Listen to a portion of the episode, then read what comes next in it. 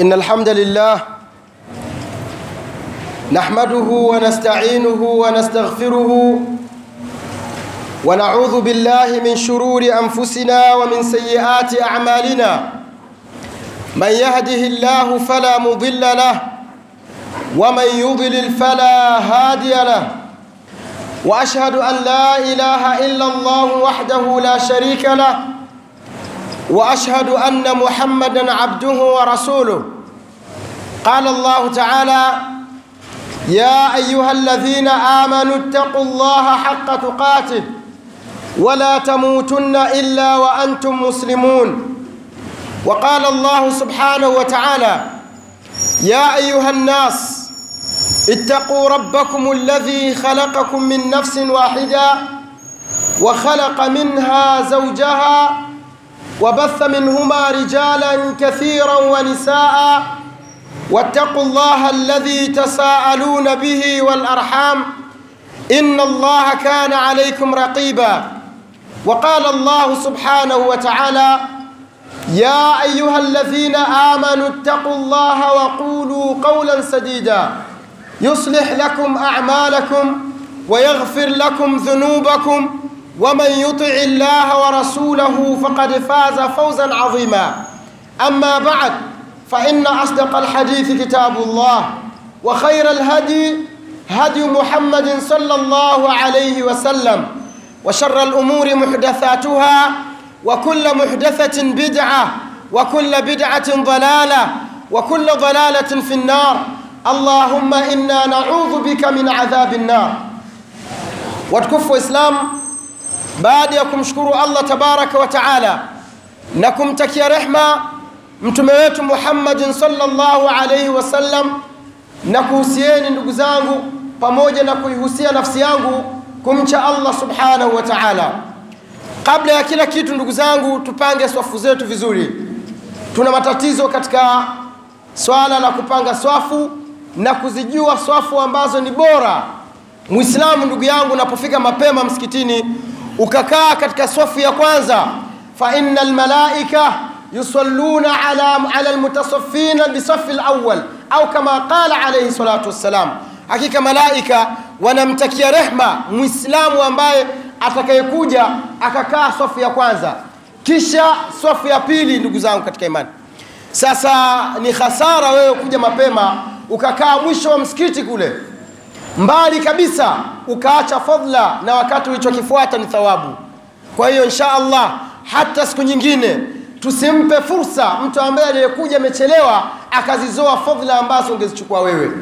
Na hata katika utaratibu na adabu za Kiislamu, miongoni mwa adabu lmajlis, haruhusiwi mtu aje amechelewa atoke huko alikotoka aje afike na kaa mbele, ila kama umemwachia nafasi. Nafasi ipo basi anaruhusiwa kuwakata vichwa akaja akakaa ile sehemu.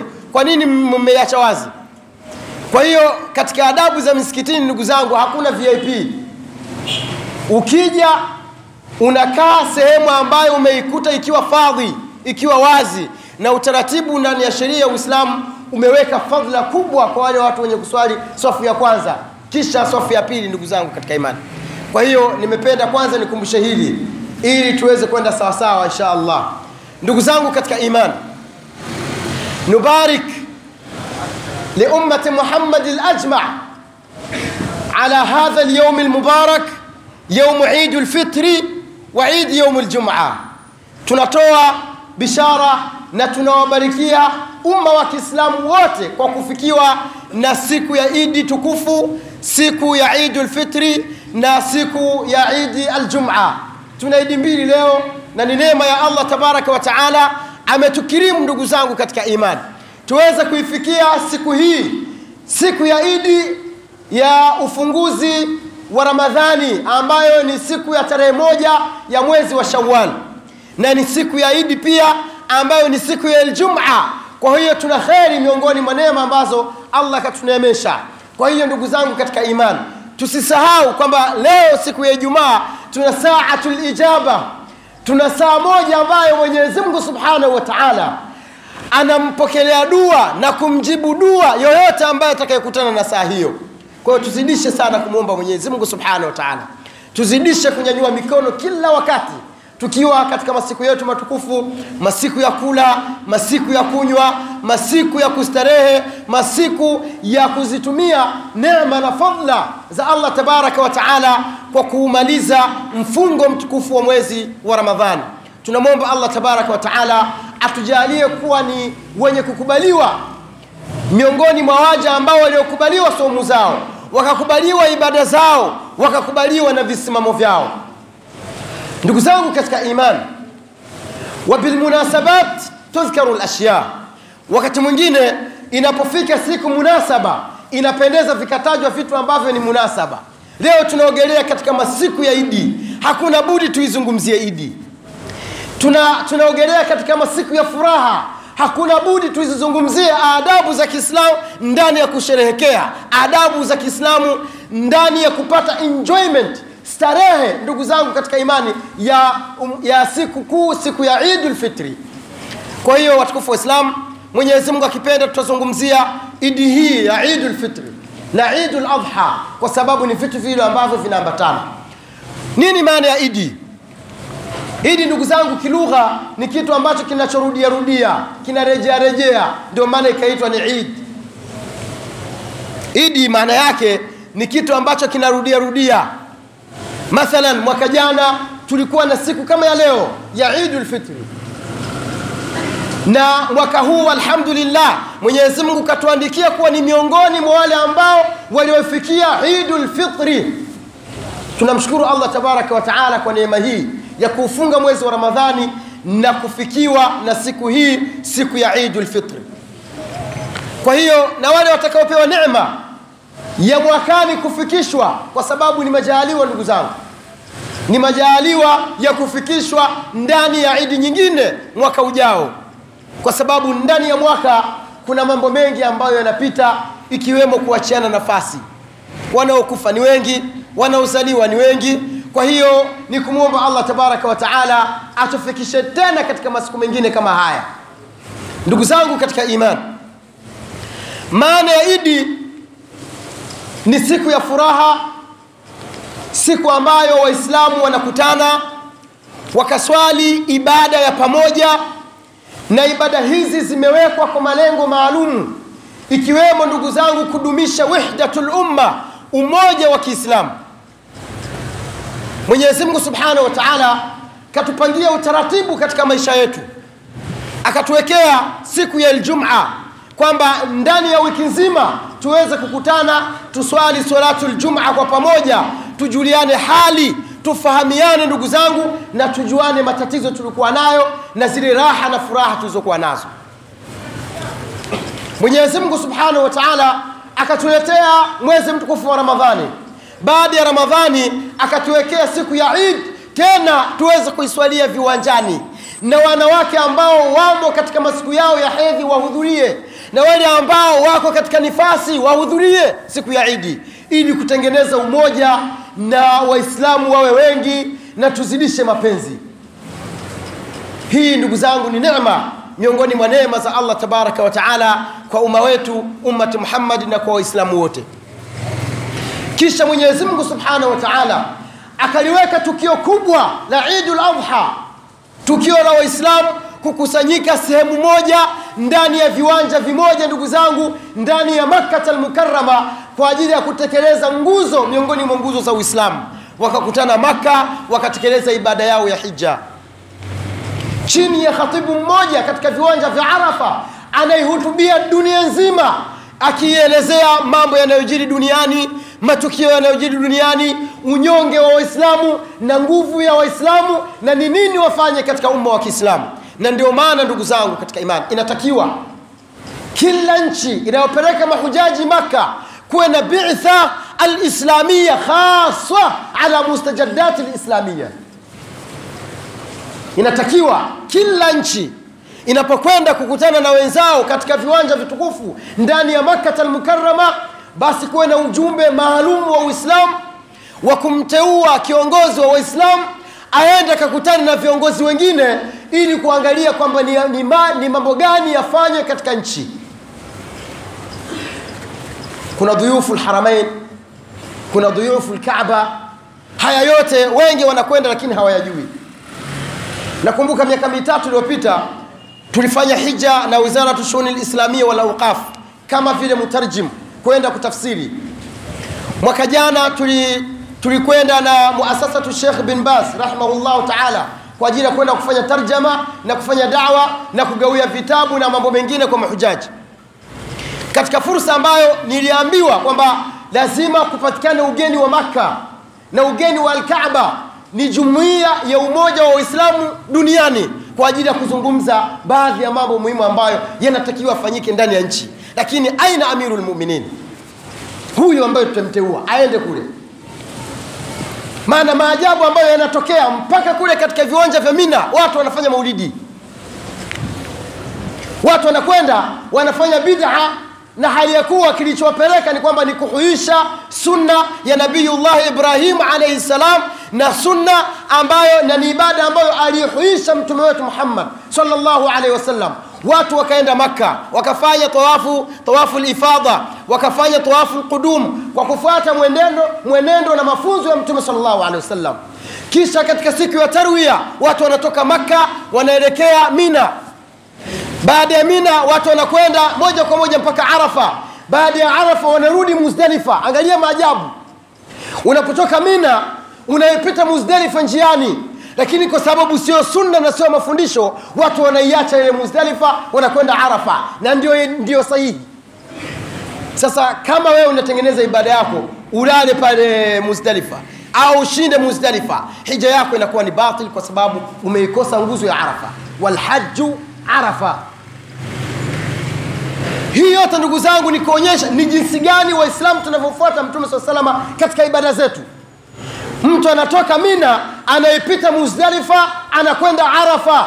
Kwa sababu siku ya tarehe tisa sio siku ya kukaa muzdalifa. Naombeni radhi kwa hiki kipengele kwa sababu sio munasibu lakini na kitu nachokusudia. Ndugu zangu katika imani mfano wa mina na muzdalifa na arafa ni kama vile mfano wa hapa tanga. Barabara ya kwanza na ya pili na ya tatu. Mina tuseme ni, ni kama barabara ya kwanza. Muzdalifa ni barabara ya pili halafu arafa ni barabara ya tatu ndio iko mwisho. Kwa hiyo unatakiwa siku ya tarehe tisa asubuhi uende arafa. Kwa hiyo ukienda arafa unatoka mina unaipita muzdalifa unakwenda arafa. Ya allah angalieni jinsi gani watu wanafuata mafundisho sahihi ya mtume salllahu alaihi wasallama kwamba hii arafa leo sio mahala pake mahala pake ni wakati tukirudi. Kwa hiyo watu wanakwenda arafa wanashinda arafa. Siku ya arafa jioni watu wanaondoka sasa wanakuja kulala, kulala muzdalifa. Wanalala muzdalifa kesho yake wanakwenda kutupa mawe na kufanya ibada ya kuchinja na kufanya ibada ya tawafu na kufanya ibada ya kunyoa. Viwili katika hivyo vitatu. Watukufu wa islam ibada yote ya hija huoni watu wakifanya bid'a katika utaratibu lakini katika yale masiku ya furaha masiku ya idi masiku ya kula na kuchinja ndani ya viwanja vya mina watu wanakwenda na maulidi zao bwana. Wanakwenda na barazanji zao. Wanakwenda na mabidaa mengi ambayo hayakufundishwa na hayakuwepo. Watukufu waislamu siku ya idi ni siku ya furaha. Ni siku ambayo waislamu wanatakiwa wamfuate mtume salllahu alehi wasalama katika furaha zao na utaratibu kamili wa uislamu lakini leo hii tunavyozungumza maa lasafi shadid kuna watu wamefunga. Kuna watu wamefunga. Yani utaona maajabu. Bwana mmoja ananiambia mufti wa omani katangaza leo tunafunga. Lakini ndugu zangu katika imani uislamu ni utaratibu ambao haukukabidhiwa mtu. Hata mtume salllahu alaihi wasalama hakukabidhiwa uislamu uwe wake mtume alaihi salatu wassalam amekabidhiwa uislamu ni amana aufikishe kwa ummati muhammad salllahu alaihi wasallam. Na ndio maana hijjatu lwadaa mwenyezi mungu subhanahu wa taala anamteremshia aya mtume salllahu alaihi wasallama anamwambia alyaumu akmaltu lakum dinakum wa atmamtu alaikum nicmati wa raditu lakum lislama dina. Hapo hamna aqwalu lbashariya fima thabata binnas hakuna maneno ya kiutu ya kiubinadamu katika hukumu na sheria ambayo ndani yake kumekuja maneno ya mwenyezi mungu ndani yake kumekuja maneno ya mtume salllahu alaihi wasallam wailla فإنك متهم بأن النبي صلى الله عليه وسلم خان الأمانة na kama ni vinginevyo ndugu zangu utakuwa unamtuhumu mtume salllahu alaihi wasallama kwamba kuna mambo mengine aliyafikisha na mambo mengine aliyaweka mfukoni wa hasha lillah na jambo hilo ndugu zangu haliwezi kutokea kwa sababu uislamu aliopewa mtume saa salama kanat amana ulikuwa ni amana kwa ummati muhammad salllahu alaihi wasalama jinsuhum insuhum wa jinnuhum binadamu na majini ndugu zangu. Kwa hiyo ni lazima tumwangalie mtume salllahu alehi wasallam. Masala haya ya kufunga japokuwa sio nafasi yake na sio hutuba yangu ni masala ambayo yalitokea wakati wa mtume salllahu alehi wasallam hayakutokea kwa wanadamu wengine. Yalitokea wakati wa mtume salllahu alaihi wasallam. Abdillahi bn umar anasema taraa nnasu lhilal angalia. Abdillahi bn umar anasema taraa nnasu lhilal anayepinga hadithi hii. Basi watu walifanya bidii ya kuangalia mwezi. Mwezi umeandama mwezi haujaandama. Mwezi umeandama mwezi- haujaandama. Wengine wakapanda kwenye mitende kwenda kuangalia. Angalieni watu walivyokuwa na juhudi. Leo hii mtu anasema mimi sijauona. Wakati wa kuonekana mwezi anakuwa na kuna ndani. Utauonaje? Mwingine wakati mwezi unaonekana alikuwa yuko katika laghau pengine alikuwa ni mlevi. Mwingine alikuwa dukani anasema mimi sijaona mwezi. Wakati wa mtume salllahu alaihi wasallama inapokaribia ramadhani au ramadhani ikikaribia kuondoka taraa annasu lhilal watu walikuwa wanautafuta mwezi ndugu zangu. Asema ndani ya madina walikuwa masahaba wengi wanaoangalia mwezi. Abdullahi bni umar akasema faakhbartu rasul llahi salllahu alehi wasalama annani raaituhu nikamwambia mtume kwamba mimi nimeuona. Watu wangapi walikuwa wanaangalia na abdullahi bni umar? Na yote ni madina. Kwa nini abdullahi bni umar peke yake kaona? Mwenyewe peke yake alafu watu wengine hawakuona. Kwani walikuwa wengine hawana macho? Waislamu tuangalie ahadithu nabawiya alwadhiha. Tuangalie hadithi za mtume zilizokuwa wazi. Mtume hakuja tanzania ndugu zangu. Lakini ujumbe aliopewa mtume sal llahu alih wa tanzania upo.